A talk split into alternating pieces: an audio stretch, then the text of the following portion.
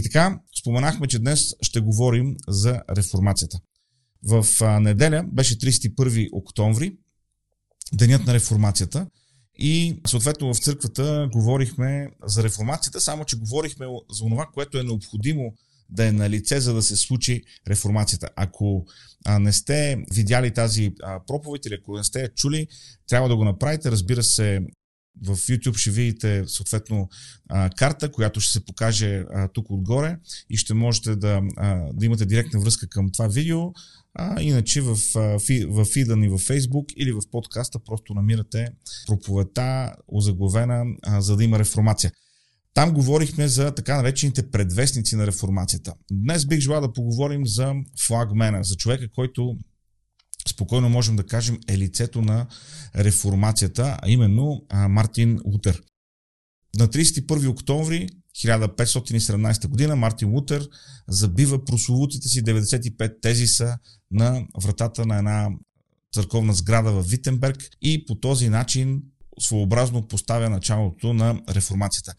А, реформацията променя не само църквата а, през средновековието. Реформацията променя изкуството. Реформацията променя обществените порядки. Реформацията променя държавното устройство. Реформацията променя а, дори економическите отношения. Например, има едно философско понятие, наречено протестантска работна етика. И то описва а, съвестният, посветен и честен начин на работа, който е бил отличителна черта на протестантите.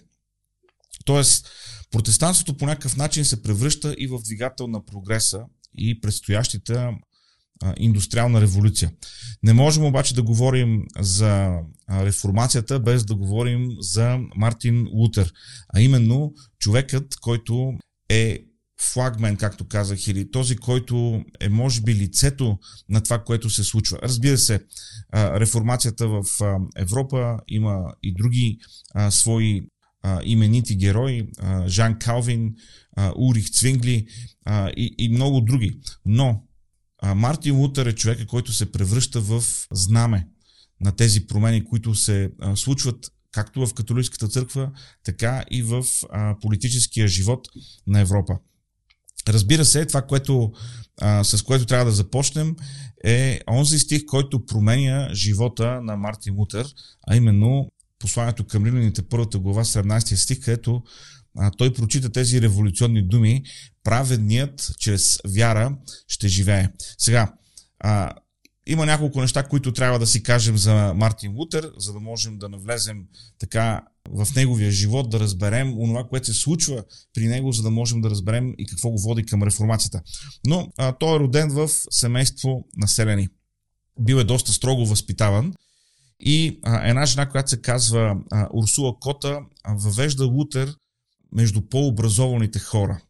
И така той има възможност да учи, мечтата на неговия баща е била той да, да, да стане юрист, но нещата в живота на Лутър се развиват по такъв начин, че вместо юрист той става богослов. На 22 годишна възраст завършва университетът в Ерфурт.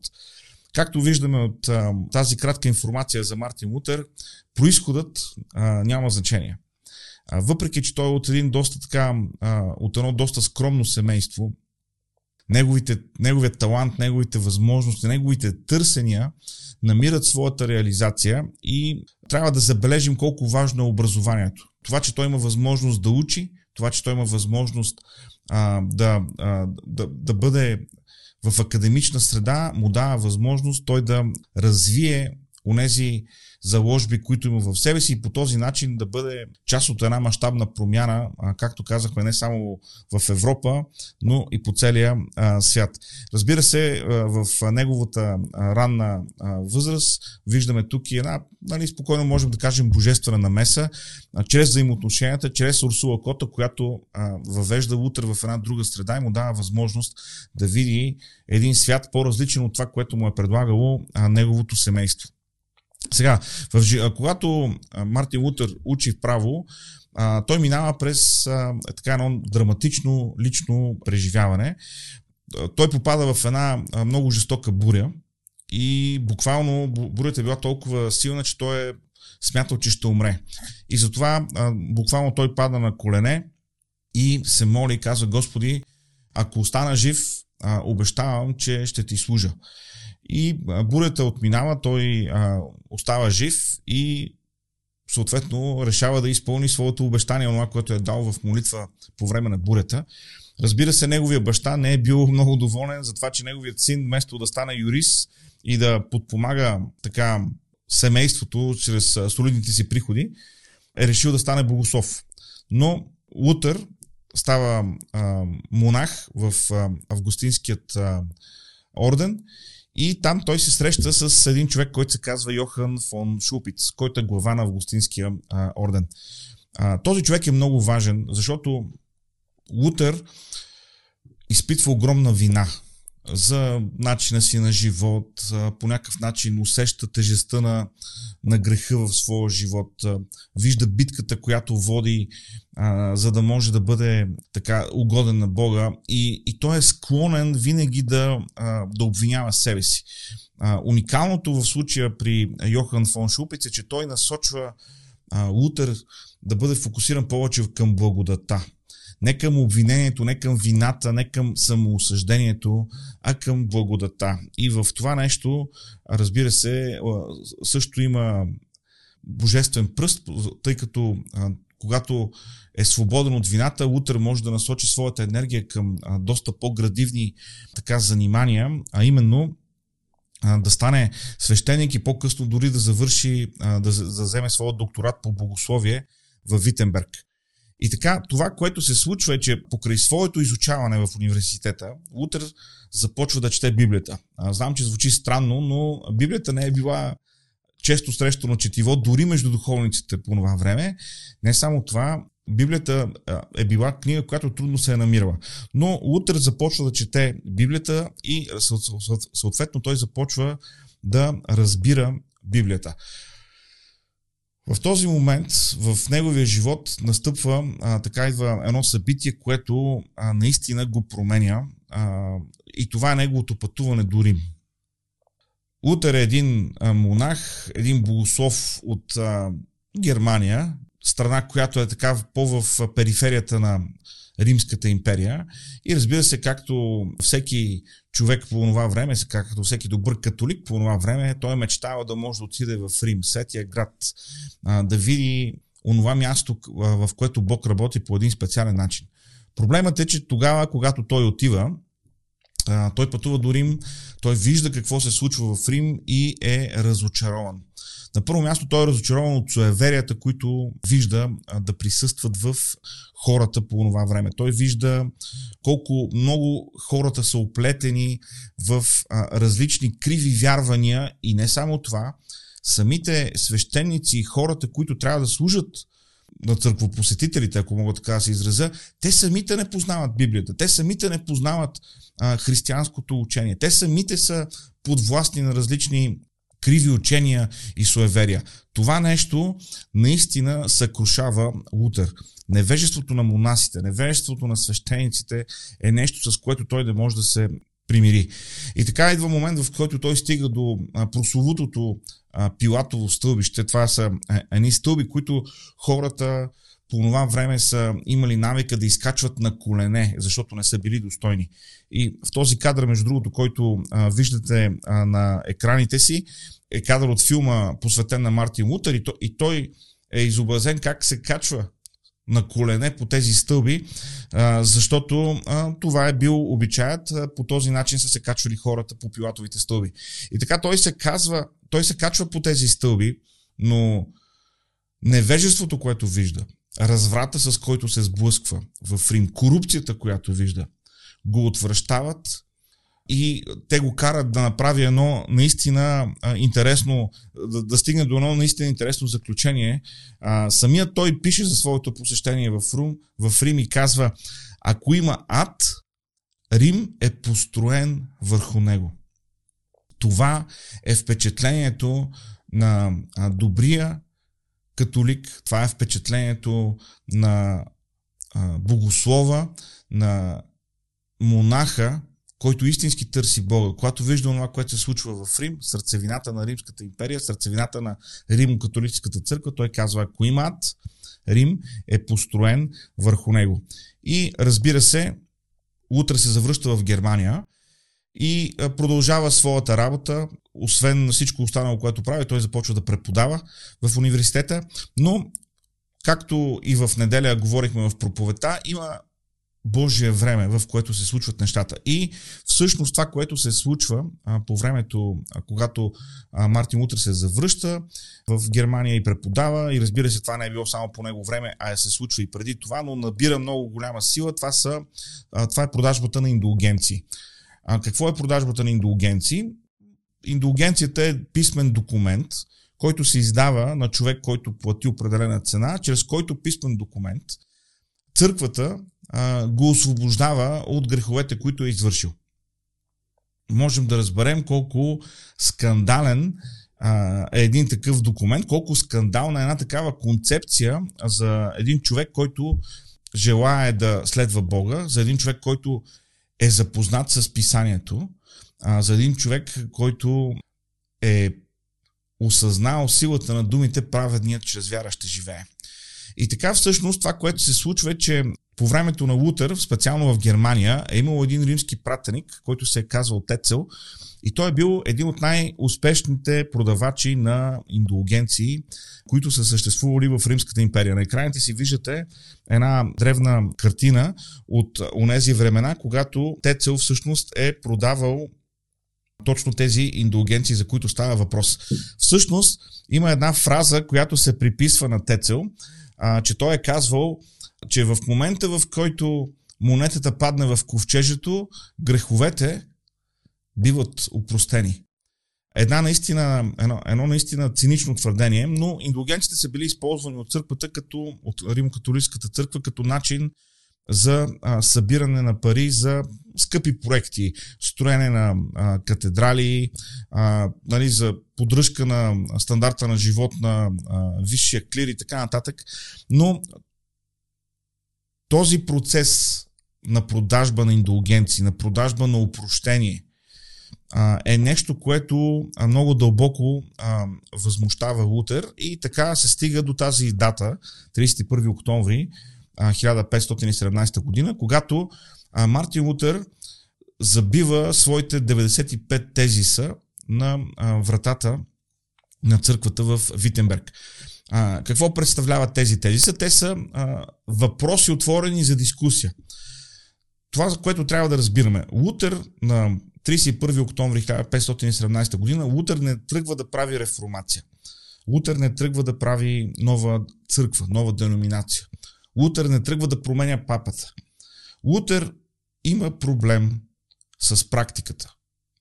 Лутер има проблем с онова, което вижда да се случва. И той задава своите богословски въпроси към тези практики, които той вижда, че са несъвместими. Сега, споменах малко по-рано за ролята на времето. Колко важно е по кое време се случва а това, което се случва. И в случая с Лутер и забиването на тези 95 тези, те се случват в едно много интересно време. А именно в времето, в което навлиза печетарската машина или машината на Гутенберг. Разбира се, това позволява много бързото разпространяване на информация а, до краищата на Римската империя. По своето същество, машината на Гутенберг можем да я приравним към днешния интернет – ако до този момент хората е трябвало да пишат на ръка или на ръка да, да правят страници, които да отпечатват и след това наново да ги правят и пак да ги отпечатват, то чрез машината на Гутенберг, това, което се случва е, че може серийно да се печатат голям тираж от една и съща страница, от една и съща брошура, от една и съща книга.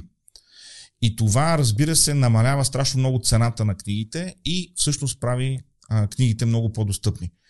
Точно в този момент, когато а, Лутер започва да задава своите въпроси и забива тези 95 тези са на вратата в, на църквата в Витенберг, е на лице технологията, която прави възможно разпространяването на тези въпроси из цялата Римска империя.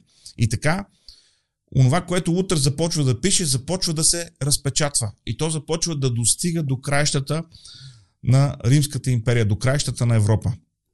Можем спокойно да кажем, че машината на Гутенберг, печатната преса на Гутенберг е била нещо като днешните а, Facebook или Twitter, но нещо, което е много по-яко от тия а, две платформи, понеже всеки е искал да има книга, всеки е искал да, а, да чете, всеки е искал да а, научи нещо ново. И така, утре започва да пише. Вместо към него да подходят с а, аргументи, Лутър бива заклеймен. Лутър започват да го атакуват като еретик. Вместо да има а, така обосновано обяснение, вместо да има дебат по тези богословски въпроси, това, което се случва е, че Лутър е атакуван за това, което пише, тъй като то е възприемано като, разбира се, атака към католическата църква. Истината обаче е, че това не е атака към католическата църква, това са просто въпросите на Лутер, които той поставя в писмена форма. Но тъй като църквата се е превърнала в една а, такава доста закостеняла организация, която не допуска задаването на въпроси, то най-лесното нещо в такава една ситуация, което може да се направи, е човека да бъде обявен за еретик. Проблемът е, че онова, което Лутер пише, са въпроси, които много хора са си задавали. Просто до този момент никой не ги е вербализирал, никой не ги е поставил в писмена форма по този добър начин, по който Лутер прави това. И така, бива свикан един а, а, съвет, Райхстаг, в а, а, един град Вормс и Лутър е извикан а, за да отговаря за своите книги. Разбира се, там присъстват епископи, които са пратеници на папата, присъстват политическите а, водачи, които са там. На Лутър е обещано, че а, той няма да бъде а, изгорен на кладата, ако дойде а, в а, Вормс, но Лутер има едно знаменито изказване а, в, а, за, този, а, за този период. Между другото, а, ето една а, картина, която представлява точно това а, време, в което Мартин Лутер е бил в а, а, Вормс. А, Лутер казва, дори дяволите във Вормс да са колкото керамидите, аз пак ще отида. Ето това е едно изказване, което добре ни а, описва какъв човек, какъв темперамент е бил Лутер. Той е бил решителен, той е бил а, непоколебим. И между другото, точно в този период, а, тогава, когато той се готви за а, Райхстага в Вормс, а, той пише една знаменита християнска песен, един химн, който продължава а, да се пее и до ден днешен, а именно Могъща крепост е нашият Бог. И така в а, Райхстага, а, когато пътува към а, събирането а, във Вормс, а, той е придружаван от рицари, а, които а, са поставени да го пазят по пътя, за да не бъде той атакуван и убит случайно от а, пратеници на а, папата. А, тогава, когато той пътува, един от тези рицари му казва следните думи. Забележете, той казва, бедни ми монаши, ти си се подготвил да отстояваш такава тежка позиция, каквато аз и моите рицари не сме отстоявали и в най-тежката битка. Ако си убеден в правотата си, ако си убеден в правотата на своята кауза, върви напред в името на Бога и бъди смел. Бог няма да те изостави. И разбира се, можем да бъдем а, убедени от а, това, което знаем до сега за Лутър, а разбира се от това, което а, историята ни разказва за Райхстага във Вормс, че а, Лутър наистина е бил а, смел, Лутър наистина а, отива и защитава а, своите идеи библейски обосновано. Той говори за това, което а, Библията казва по отношение а, на прощението на греховете, по отношение на свободната воля, по отношение на изкуплението, основните въпроси на християнския живот. И тогава, когато той е подканен да се отрече от своите книги, тогава, когато той е подканен да се отрече от своите идеи, той казва тази знаменита фраза. Аз не мога да се отрека от писанието. Аз не мога да се отрека от писанието, защото идеите, за които той говори, са идеите на писанието. Това са идеите на Божието Слово. И разбира се, от тук произхожда и една от най-основополагащите концепции в протестантството, а именно сола скриптура. Единствено писанието, само писанието. И така той не се отрича от своите книги и заявява, че ако някой го убеди чрез писанието, че той не е прав, той ще се покае. Разбира се, в тези а, дискусии, които се водят, а, аргументи от писанието не се предоставят.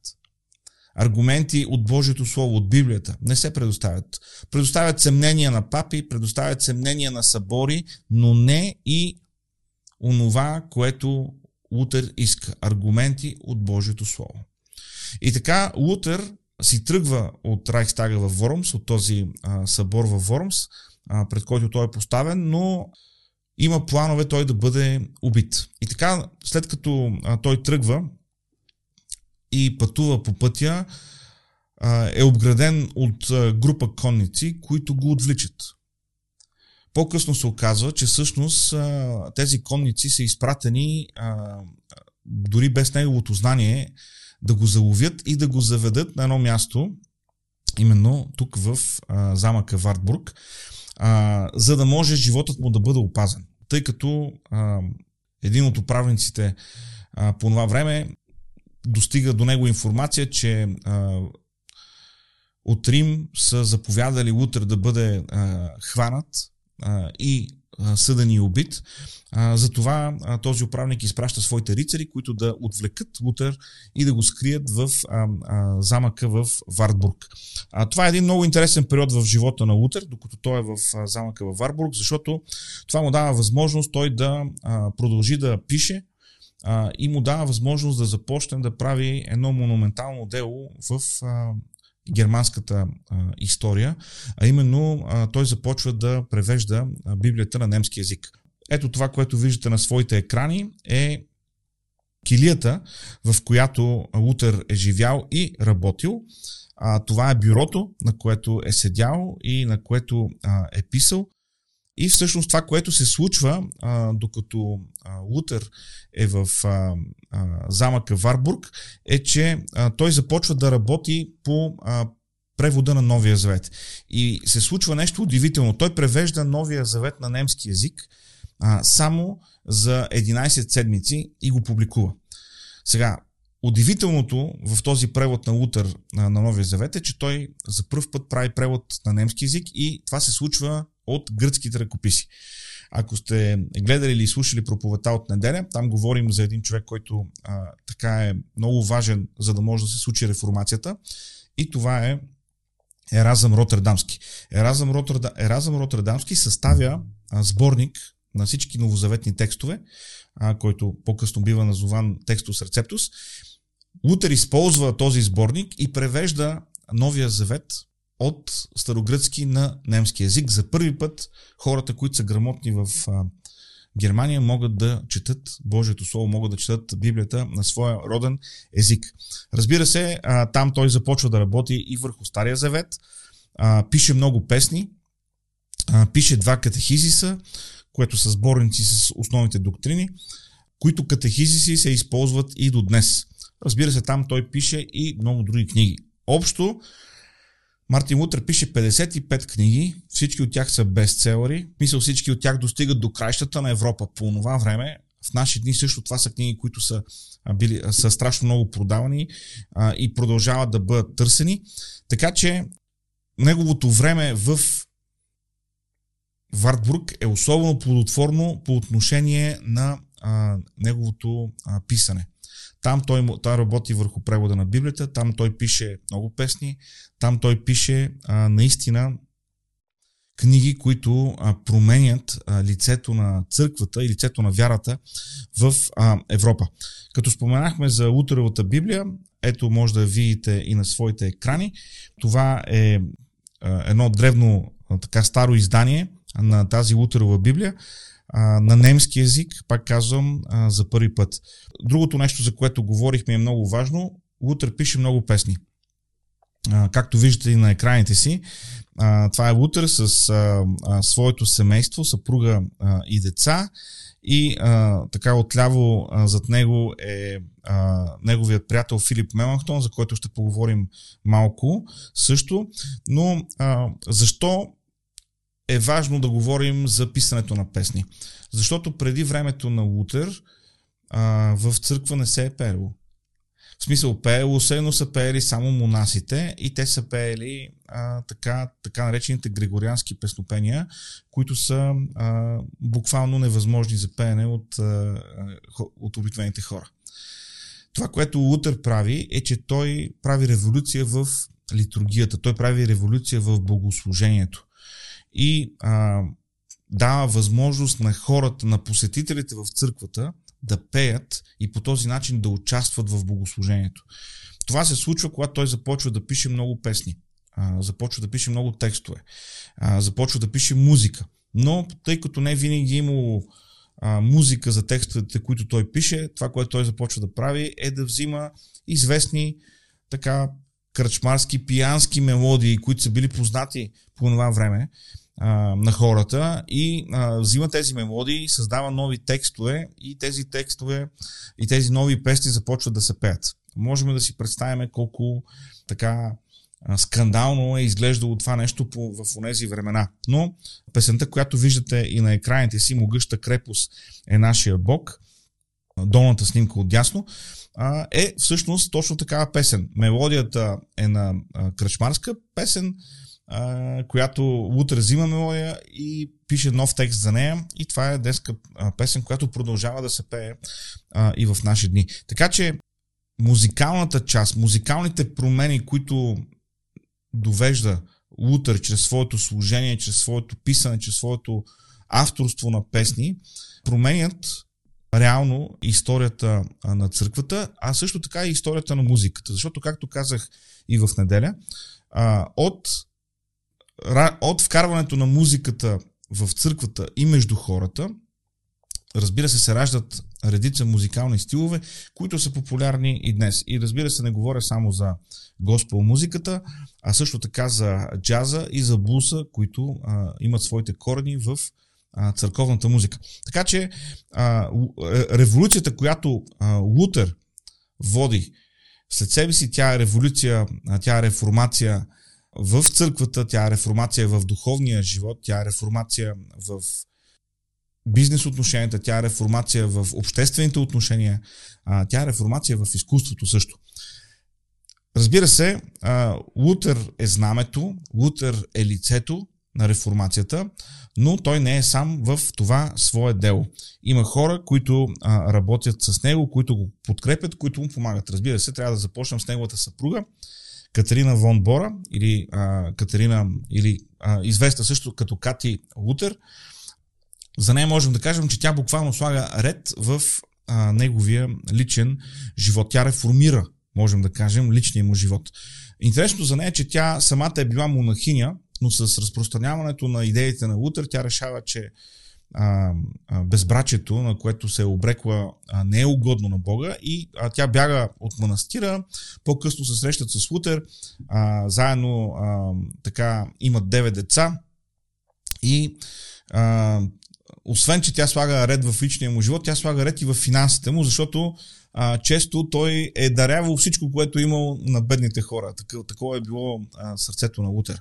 Но а, неговата съпруга а, е имала така основна роля, за да може той да бъде а, а, способен да, да може да служи, да пише и, и да прави всичко това, което е правил.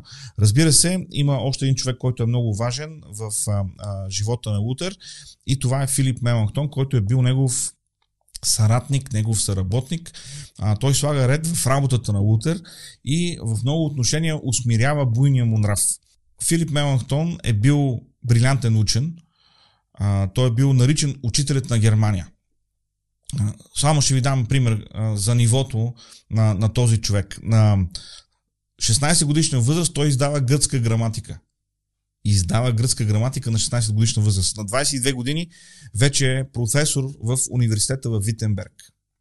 И заедно с а, тези свои постижения, заедно с а, своята работа с Лутер, той е автор на много книги, а, отличен апологет и човек, който е бил а, безкрайно скромен. Така че това са само двама от съратниците на Лутер, неговата съпруга, разбира се, и Филип Меланхтон, но това са хора, без които Лутер а, не е имало как да а, постигне онова, което е постигнал. Говорейки за реформацията, говорейки за делото на Лутър, разбира се, а, не можем да изключим фактора личност. Лутер е а, човека, лицето на реформацията. Но реформацията се случва на точното време а, в Европа. Тогава, когато идеите, които Лутер формулира, вече са назряли в хората, които имат духовни търсения. Реформацията се случва във време, когато технологията позволява тези идеи бързо да бъдат разпространени и да достигнат краищата на Европа. И разбира се, реформацията се случва във време, когато вече има достатъчно социално и политическо напрежение за начина по който функционира а, политическите държави в Европа. Така че всички тези фактори а, са част от този фон, на който се случва реформацията. Но Лутър е лицето, Лутър е човек, който, а, на който Бог открива тия неща и който се превръща в знаменосец а, на тези промени. Бих желал днес да завършим с а, няколко цитата, а, които Мартин Лутър в различни а, свои творби или в разговори или в дебати той е изричал а, неща, с които той е известен, които, които е казал. А, например, той казва, всяко добро нещо в този свят е постигнато с надежда.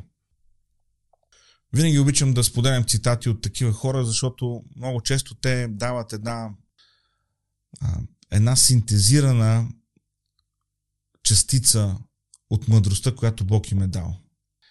Всяко добро нещо в този свят е постигнато с надежда. Вижте какво казва Лутер за себе си. Казва много повече се боя от сърцето си, отколкото от папата и всичките му кардинали, защото в сърцето е егоизма. Виждаме, че Лутер е познавал себе си, познавал е човешкото сърце, познавал е, бил е наясно с човешката слабост. Той казва, ако не мога да се смея в небето, не искам да ходя там. Лутер е бил известен с, с така веселия си нрав. Той е бил човек, който е обичал да се шегува. Включително и с хората, които са били около него в неговия живот. Най-вече с Филип Меланхтон. Има безброй такива шеги, описани, които Лутер си е правил с Меланхтон. Други цитати от Лутер. Ако е възможно, нека има мир. Но истината трябва да присъства на всяка цена. Отново страхотен цитат от Лутър, който говори за важността на това да се стремим към мир, но да не правим компромис с истината. А, моли се и остави Бог да се тревожи. Колко добре казано, особено в това време, в което живеем, което е пълно с тревоги. Друг, друг известен цитат на Лутър, който касае неговите наблюдения за това, което се случва в Европа, политиката, той казва, кръвта върти колелата на историята. Наблюдавайки войните, които се случват, а, а, той казва тези думи. И накрая, нещо, което намирам за доста а, любопитно като негов цитат, може би сте го чували, не можеш да забраниш на птиците да кръжат около главата ти, но можеш да им забраниш или можеш да ги спреш да свият там гнездо. Мартин Лутер казва тези думи по повод а, мислите, които идват до нас дали мислите, които идват до нас, са гряхи. Той казва, не можеш да спреш мислите да идват до теб, но можеш да, им, можеш да ги спреш да направят дом в своя ум. Говорим за реформацията и говорим за Лутер, защото това е част от нашата история като вярващи. Част от нашето наследство във вярата. И ние трябва да имаме този глад за истината, който виждаме в Лутер. Този глад за а, разбиране, този глад за познаване на Бога. В Лутер виждаме една непоколебимост, която мисля, че може да бъде урок за всички нас. Една непоколебимост, една а, отдаденост на каузата, от която имаме нужда и днес. И така тези три а, сола на реформацията. Сола фиде, а, само чрез вяра, сола скриптура само чрез писанието и сола грация само по благодат. Три концепции, които са ключови за реформацията и за идеите на реформацията. Три идеи, които променят не само лицето на Германия и на Европа, а лицето на света. три идеи, които ни дават възможност да разберем кое е онова, което Бог иска да види в живота на църквата, а и в нашия личен живот. Толкова за днес, скъпи приятели. Надявам се това кратко пътуване в а, историята а, на реформацията и по-специфично в а, живота и служението на Мартин Лутер да е било полезно а, за всички нас. Аз си признавам, а, аз съм любител на историята, обичам да чета онова, което Бог прави в, в историята, обичам да чета за онези хора, които са оставили отпечатъки, четейки и говорейки отново за Лутър, аз съм вдъхновен и се чувствам и се чувствам наистина а, насърчен и предизвикан от, от неговото дело. Надявам се това да е така и с вас. Напомням ви да откриете подкаста на Църква Приятели, където а, а, и да го потърсите в Google Podcast, Apple Podcast, Spotify, Anchor FM, Acast, въобще всички възможни подкаст платформи, ние сме там. Там ще може да чуете, разбира се, и предишни проповеди и библейски уроци. Може да се абонирате за подкаста, където е възможно. Да оставите положителен коментар. Да ви подсетя да споделите това излъчване с своите приятели. Да споделите това излъчване с своите контакти. Не ми остава нищо друго, освен да ви благодаря за това, че бяхме заедно за това, че а, отделихте това време, а, този вторник вечер, а, за това изучаване. Моля се а, Бог да ви пази, моля се а, Бог да бъде с вас и се надявам да се видим на живо, може би в неделя, 10.30, булевард Христо Ботев, номер 71, когато е нашето редовно богослужение. Ако не, разбира се, сте добре дошли а, да се включите онлайн, с Божията помощ ще излъчваме. И така, довиждане и Бог да бъде с всички нас.